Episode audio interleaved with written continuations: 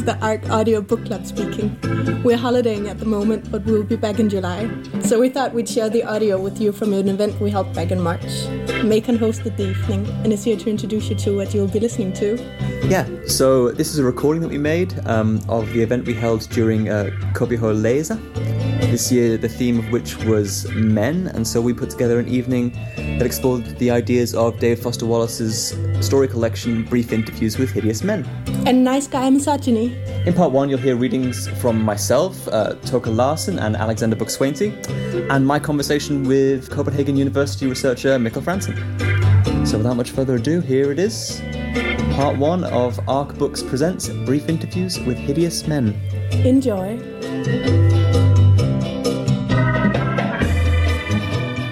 Interview 14, August 1996, St. Plains, Pennsylvania.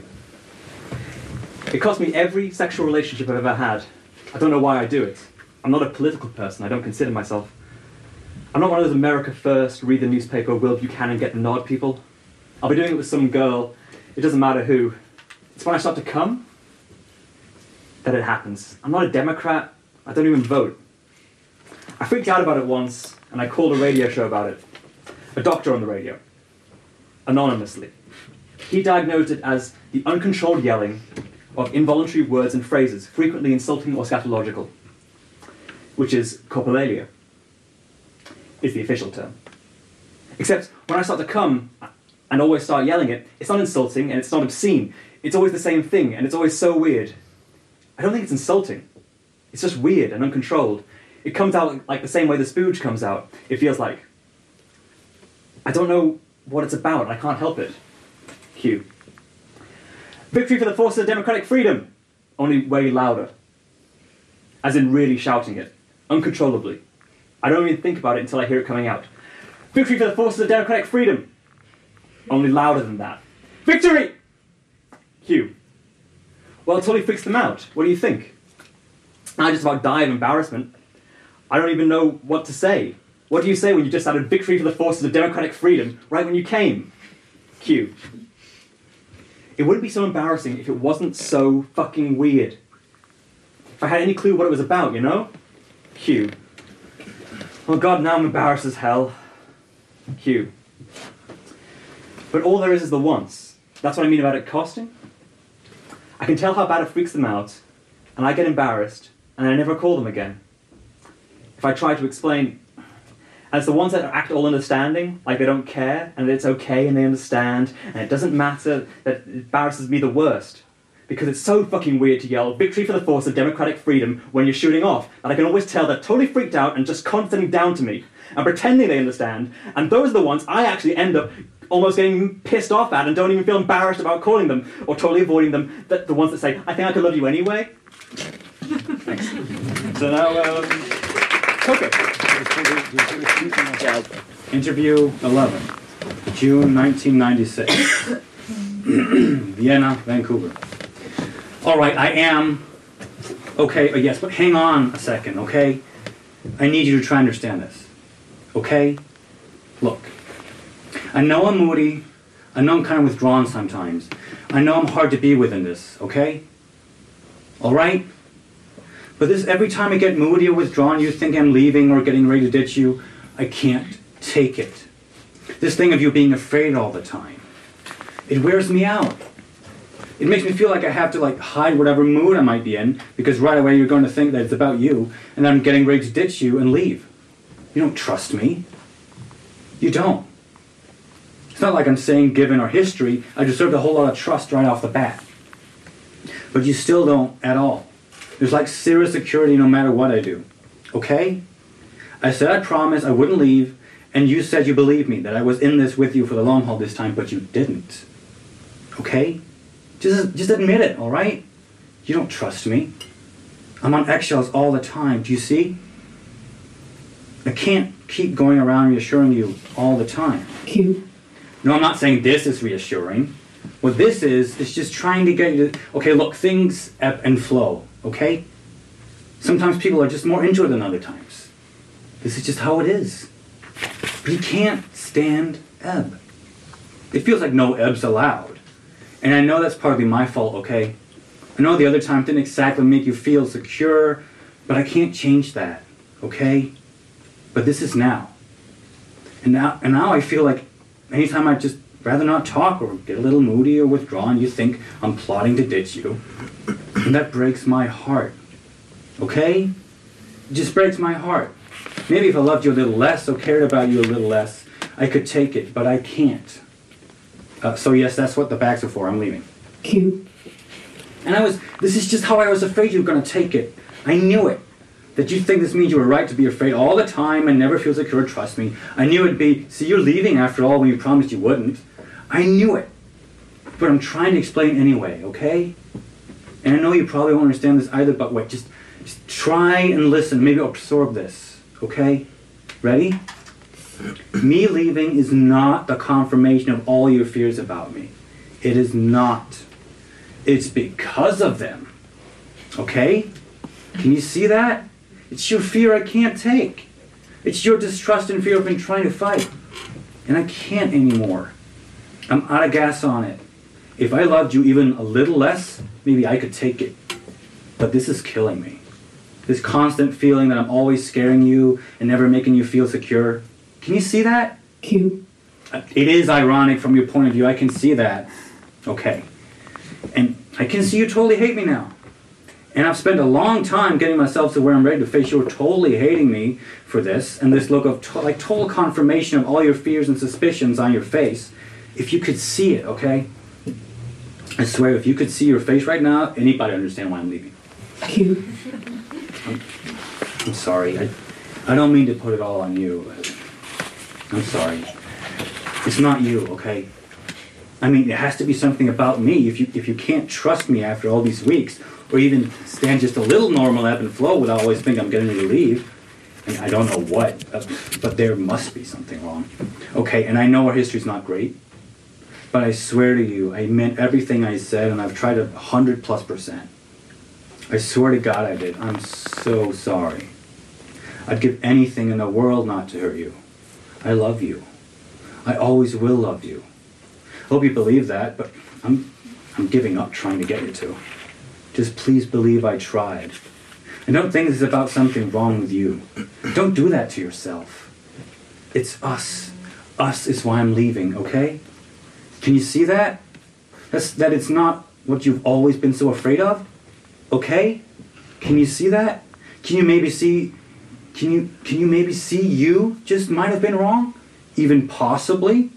Could you give me that much, do you think? Because this isn't exactly fun for me either, okay? Leaving like this, seeing your face like this is my last mental picture of you. Can you see I might be pretty torn up about it too? Can you? That you're not alone in this?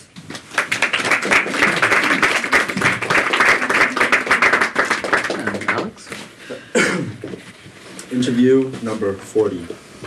June 1997, Benton Ridge, Ohio. It's the arm.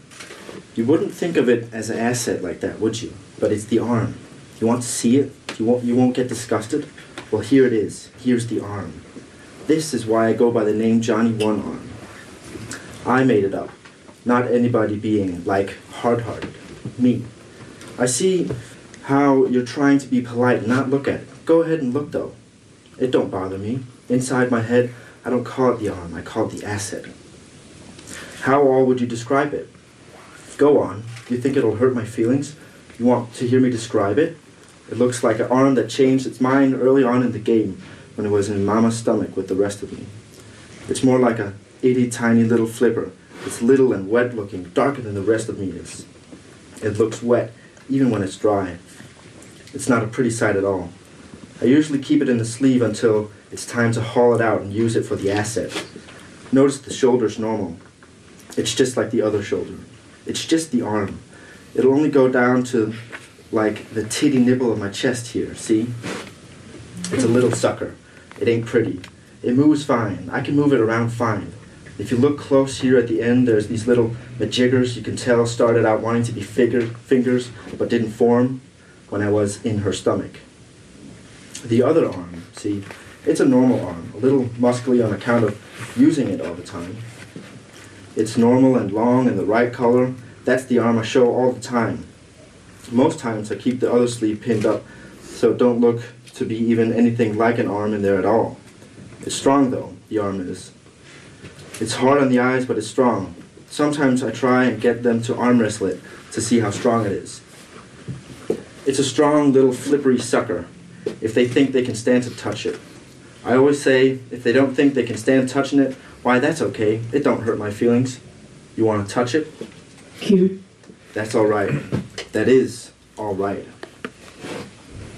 Q.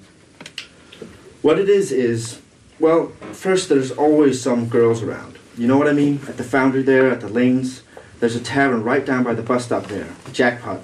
That's my best friend. Jackpot and Kenny Kirk. Kenny Kirk's his cousin. Jackpot's. That are both over me at the foundry because I finished school and I didn't get into the union till after. They're real good looking and normal looking, and good with the ladies, if you know what I mean. And there's always girls hanging around back back around, like in a group, a bunch of us, uh, or group of all of us. We'll all just hang back, drink some beers. Jackpot and Kenny are always going out with one of them or the other, and then the ones they're going out with got friends. You know, a whole, say, group of us there. You follow the picture here? and I'll start hanging back with this one or that one. And after a while, the first stage is I'll start in telling them how I got the name Johnny One Arm and about the arm. That's a stage of the thing, of getting some pussy using the asset. I'll describe the arm while it's still up in the sleeve and make it sound like just about the ugliest thing you ever did see. They'll get this look on their face like, Oh, you poor little fella. You're being too hard on yourself. You shouldn't be shameful of that arm. So on how I'm a such a nice young fella and it breaks their heart to see me talk about my own part of me that way, especially since it weren't any fault of mine to get born with the arm.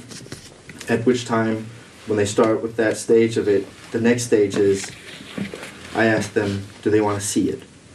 I say how I'm shameful of the arm, but somehow I trust them and they seem real nice. And if they want, I'll unpin the sleeve and let the arm out and let them look at the arm if they think they could stand it. I'll go on about the arm, arm until they can't hardly stand to hear no more about it. Sometimes it's an X's X of jackpots. That's the one that starts hanging back with me down at the frame 11 over to the lanes and saying how I'm such a good listener and sensitive, not like Jackpot or Kenny, and she can't believe there's any way the arm's as bad as I'm making out and like that. Or we'll be hanging out back at her place in the kitchenette or some such, and I'll go, it's so hot. I feel like taking my shirt off, but I won't, don't want to on account of I'm shameful of that arm. like that. There's numerous stages. Numerous, like, stages. I never out loud call it the asset, believe you me. Go on and touch it whenever you get a mind to. One of the stages is I know after some time I really am starting to come off creepy to the girl, I can tell. Because all I can talk about is the arm and how wet and flippery it is, but how it's strong, but how I just about up and die if a girl is nice and pretty and perfect as I think she is, saw it and got disgusted, disgusted, and I could tell all the talk starts creeping them up inside, and they start to secretly think I'm kind of a loser, but they can't back out on me because after all, here they've been all this time saying all this nice shit about what a sensitive young fella I am, and how I shouldn't be shameful, and there's no way the arm can be that bad. At this stage, it's like they're committed into a corner. And if they quit hanging back with me now, why, they know I can go. It was because of the arm. Q. Usually long, about two weeks like that. The next is your critical type stage where I show them the arm.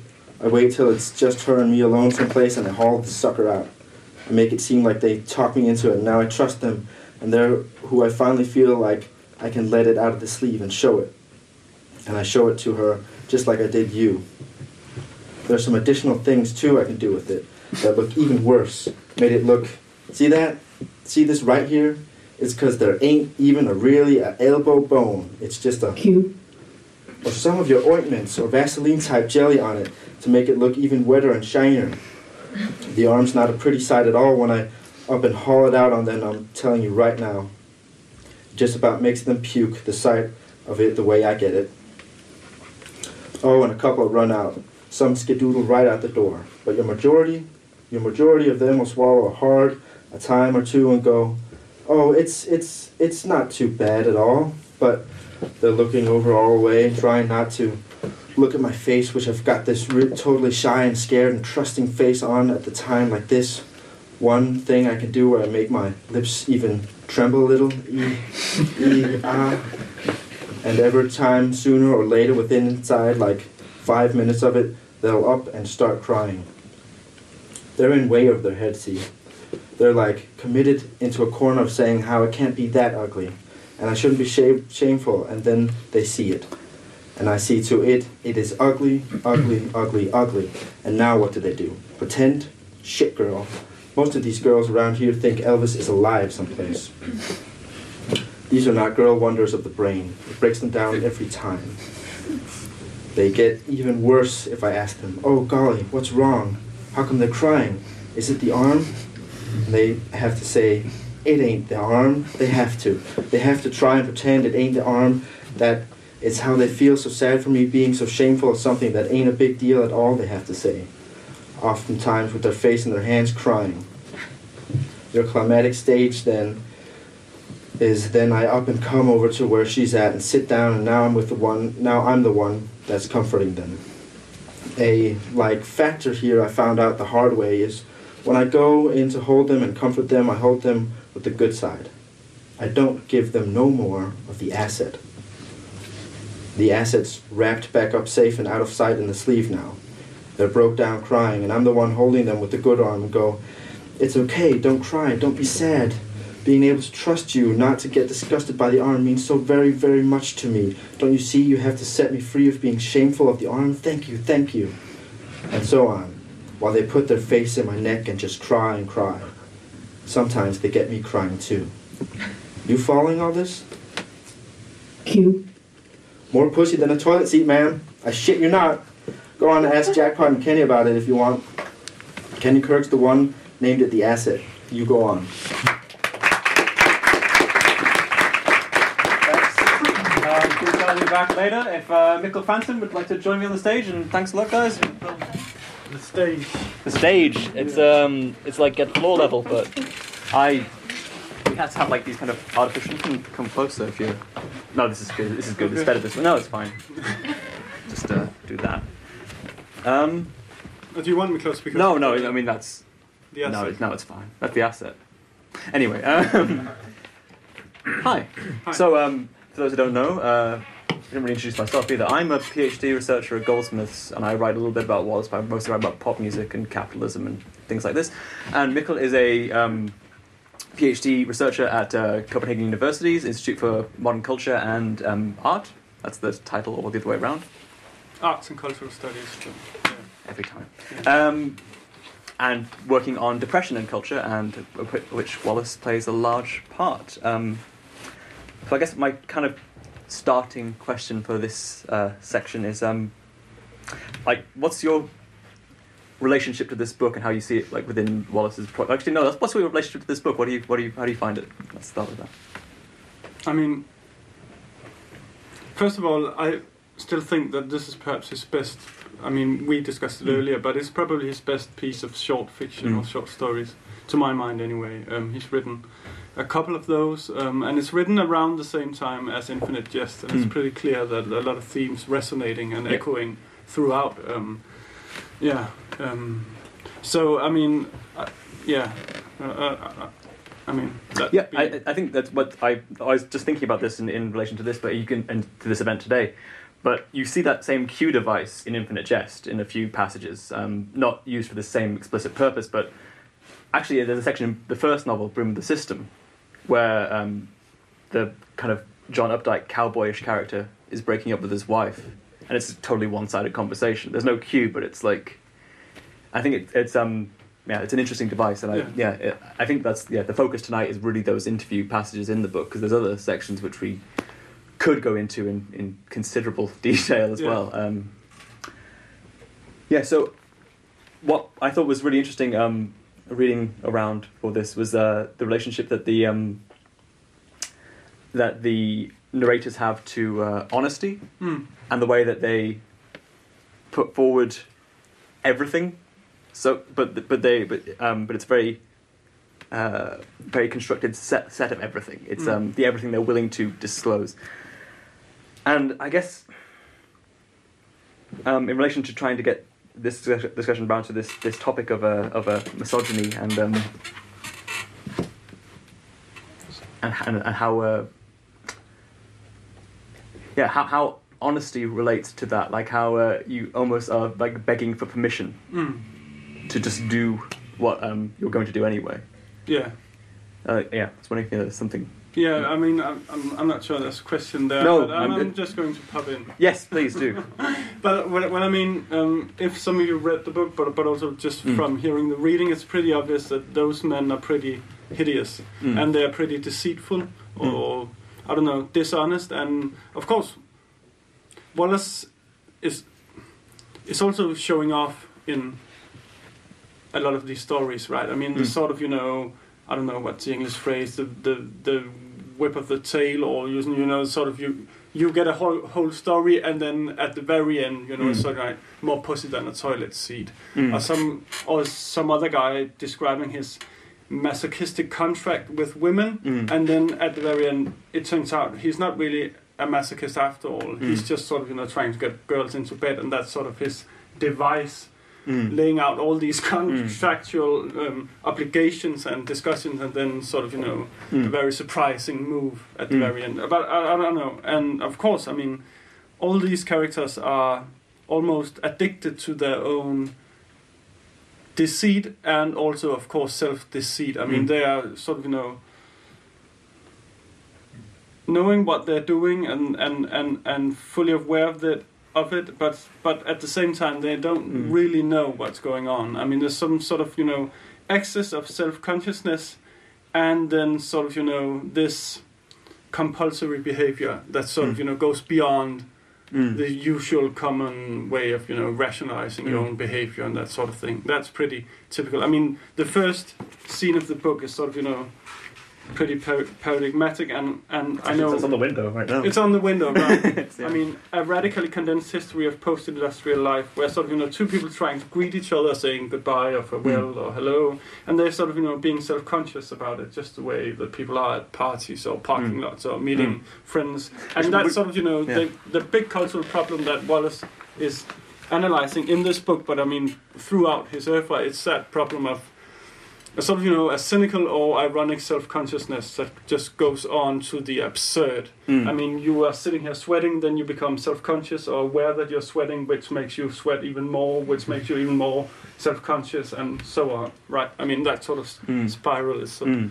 Yeah, recursion is like the is, Yeah. is the is the thing Yeah, that um, that, term, that yeah uh, Zadie Smith talks about when she uh, she has a wonderful essay in her book of essays about about this book about how difficult and repulsive and, and hard work it is because you because he he's asking you in her reading of it he's asking you to empathize with these well he's asking you if you can empathize with these men with Yeah. these um with these yeah particularly hideous creatures who are with, but they're hideous within their moment they're, Yeah. they're, they're like a they come out of a particular set of um, of norms and uh, and cultural mores about how, and also it's it, they are they are uh, men in in a who are aware that they're meant to be in some sort of crisis of masculinity as Mm. well yeah. in this kind of late nineties new man notion, and they are both willing to accept. like, What I think is interesting, actually, the question of knowledge that we that you were bringing up um, earlier is that they know that most of this behavior is quite horrible or abhorrent or disgusting, but that is just knowledge of the thing. They don't. Mm. That's not knowledge they have on a kind of practical, ethical basis, No. and that's not a question either. But I'm just I'm, I can't really formulate this into questions. No, but, but I mean, I think that's a very, you know, valid point and a, a really important one. I mean, given that this book also sort of, you know, discusses some concept of, I don't know, cognitive theory or Mm. therapy, even, um, especially in the story, The Depressed Person. And there you get the sort of the notion that okay, what's wrong with you is just your negative thinking. So if you change your mindset and your way of thinking, then you can change your sort of you know your life. Mm. You can overcome depression. You can get a whole new uh, Mm. life. But what Wallace always shows is that the fact that you are aware or the fact that you, I mean, Mm. have some knowledge of your own sort of, you know, unlucky, unhappy situation is not really a guarantee. Mm. Uh, in fact, uh, to the contrary, if it often makes you even more miserable to Mm. know that you are miserable. I mean, it's not a solution at all. Mm. It just leads you deeper into the cage, Mm. a recurrent metaphor, right? Yeah, and then you know, and you also know how your behavior is then perpetuating that, how it's cl- enclosing on it, and how. Uh, and what's I think really interesting, again, is that completely lost my train of thought there. The the knowledge that you are well, he, yeah, this is the thing which I, it comes up also in the like the end of his, his last novel. Like there's that long section where he's talking the un, the unpublished The Pale King, or unfinished, actually published. Um, I read it. Um,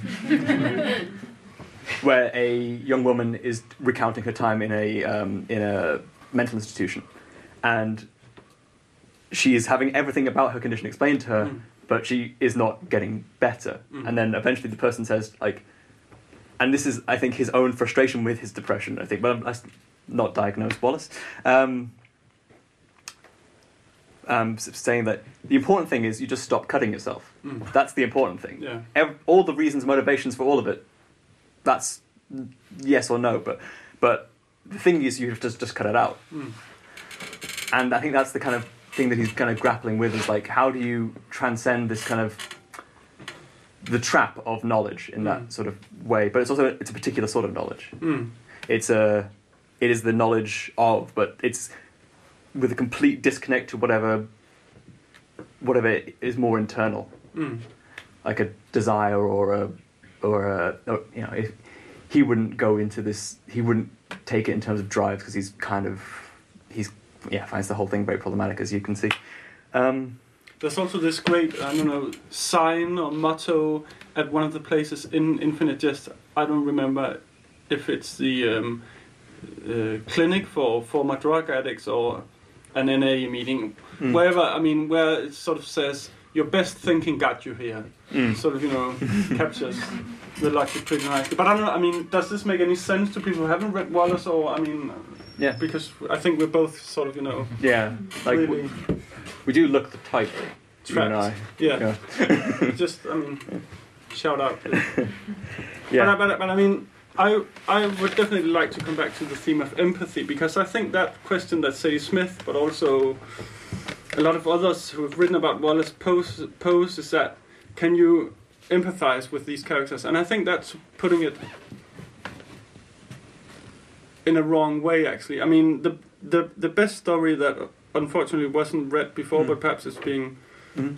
read out loud later is this rape story. I don't know. oh that's coming later Okay, we're coming. I don't know how much we should go into it, but I mean, no go again it's it's a story about a man who has met a girl, and then this man is sort of you know recounting or retelling his meeting with this girl to another character in this sort of you know Q and A thing. And the story that he's telling is a story about that girl who, at one point in her life, was you know sort of you know hitchhiking, and she's a very you know hippie-ish, vegan, granola contra kind of woman, and she gets picked up by this psychotic um, rapist, and um, she's in the car and she's trying to get into this sort of zen mode, and it is obviously being ridiculed by Wallace, her way of you know being very you know flower flowery.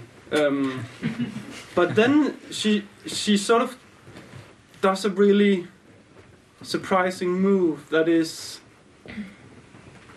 okay let me just leave that scene there and go to the parable of the good samaritan if i may. I mean that's just I mean, but i mean yeah yeah I really want to say this tonight, so to, to share this great um, insight with you all. So, um, but I mean, Kierkegaard has a really an excellent passage on the parable of the Good Samaritan in the Works of Love, or Kærlighedens Gerninger, where he says it's not a question of you know, for the Good Samaritan, who is that person's neighbor.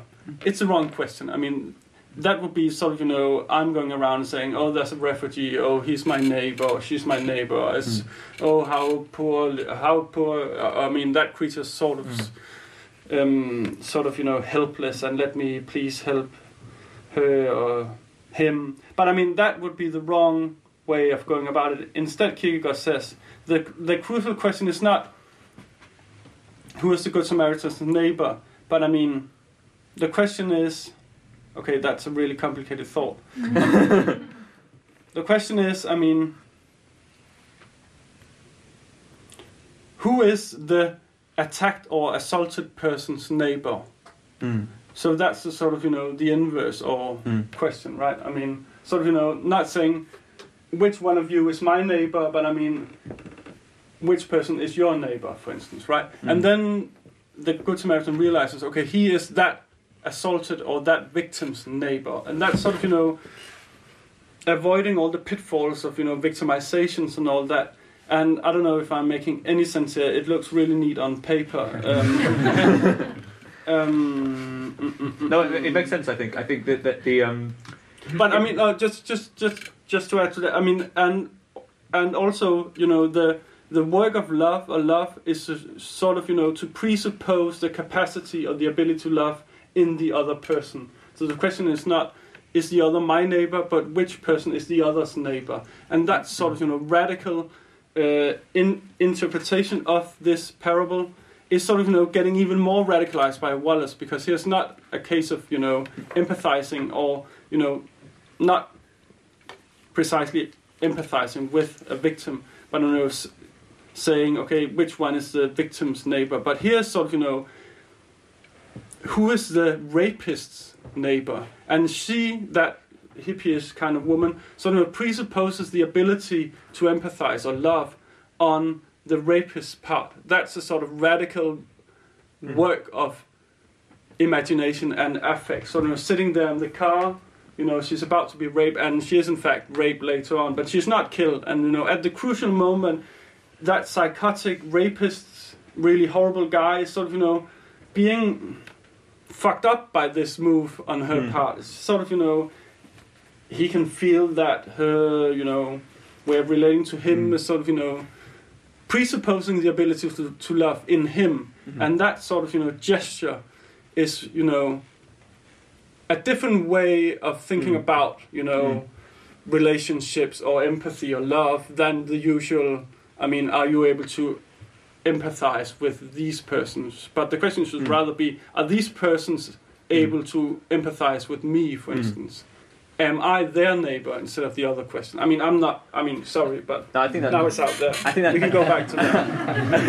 but I think that just makes sense because then also the person telling that story, upon realizing that this woman has used like this entirely invert, yeah, this inverted capacity to to presume the, the need of this other person, but that she can help in some way, who is doing something monstrous and you know intends to kill her. Yeah, That the person then retelling this story, then realizes his own monstrosity. Yeah. That he does not ever. That he is in a complete. Um, relationship as to the rest of the world as objects Yeah. for his entertainment or for his engagement. That they are not subjects that need his help or his. So he's gone through his entire life thinking sociopathically, yeah, essentially, yeah, and that is, I think, yeah, the the main diagnosis diagnosis that he's um, putting forward for most of these Yeah. these characters. Yeah, and and uh, and thanks for showing that. That was really No. yeah, nice. But but I mean, all these men in the book have this problem. They're not able to do what the rape vi- victim is able to do in that story. That, as I said before, Wallace mocks her and sort of you know the language and the whole atmosphere. But he's pretty sincere about that particular action, Mm. To my mind. But all these men are only concerned with being the greatest lovers on earth. And mm. so you know, lying there with their women and sort of you know making them come again and again and again, being these sort of you know generous lovers. And I mean, what they fail to realize is mm. that I mean, what about her? And I mean, I mean, I mean, does she necessarily enjoy just lying there? I mean, getting one orgasm. I mm. mean, um, one um, um, orgasm after the other. I mean, that's sort of you know they're not able to do that, and there's this sort of you know also very Wallace-esque um, sort of you know selfish selfishness Mm. and in there very um, um, um, generosity, and Mm. that's also a recurrent theme in Wallace's works, right? I mean, the, Yeah. I mean, the action where you think you're doing a good action could actually be your way of, you know, appearing in a good light, or you know, being conceived of as this wonderful, you know, altruistic person. That sort of you know cruel logic is also at work in a lot of these stories. I think that's actually maybe the first step we're taking to you know getting a proper definition of this nice guy misogyny thing is Mm. that it's an, a way of acting and behaving and relating to others um, in order to construct yourself. Yeah, You can construct yourself yeah. in um, their opinions of you as the nice guy, Mm. As uh, and so that you were just using that. So again, it is treating people as means to your own self creation, your own self gratification, and and that is maybe this, yeah what a part of what is still prevalent in, in our culture is that you know especially may- maybe uh, more so if we um, take seriously uh, people like like uh, Bifo Berardi's writing and all, all that kind of like line of thought that it's um, that we you know as we move into this kind of human capital space Mm. we can't you know it's it's go, it, goes beyond um, a traditional understanding of misogyny to a kind of generalized like re- objectification of, of everything Mm. um, and then the specific forms that this takes in relationships between uh, between uh, gender identity have their own specific forms of uh, danger and degradation and exploitation, which also need to be addressed. But it, it maybe it is this more general shift Mm. away from the kind of traditional traditional you know, authoritarian power structure to a uh, individual that is defined by their ability to make others think that they are Mm. worthy of attention. Mm. I definitely think that's right. I mean, the way in in which the digitized or mediatized, you know, culture or Mm. capitalism is sort of, you know, permeating or penetrating every, you know, fiber and Mm. self and neuronic infrastructure of our innermost being, Mm. so that it's not only the men who are affected by this terrible Mm. condition. I mean, Well, that would be sort of you know the standard or and Mm. and also very shallow reading right okay Mm. the women they are definitely nice people but the men oh what horrible creatures but that's not the way it works i No. mean the sort of you know defies that kind of um, dichotomy There's a wonderful, well, actually, that's one of the examples of that in the story. Um, Think, like a very brief Yeah. two-page story of a, uh, a man about to have an affair with his wife's friend's younger sister, and he realizes this strange moment, like where they're looking out in the garden. I think there's children playing or something, Yeah. and the people have gone into there, and she's naked before him, and he, he looks at her smile, and he understands her smile to be media taught. yeah It's this smoky, rehearsed look. yeah page 18 of victoria's secret Yeah. catalog Yeah. yeah And then he just falls to his knees and he realizes that he's not.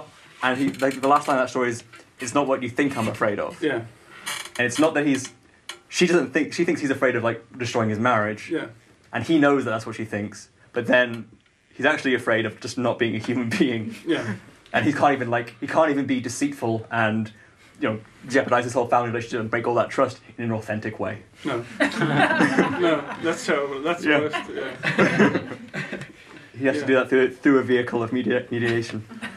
Um, is there anything else you'd uh, you'd like to bring up at this? Um, this this has been this has been very nice. Yeah.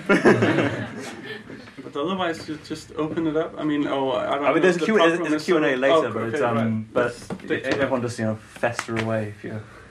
Um, time up and all uh, well, we have like I mean, if we've got another five minutes, if you want to. If, is there another theory you'd like to advance? Because I, I, that was the first one. I really think nice. I'm pretty burned out after. well, we'll take a slightly, we'll take a slightly longer break then, and um, yeah. So please go to the bar, mill around cigarettes and things, and we'll be starting up again at more readings at eight o'clock.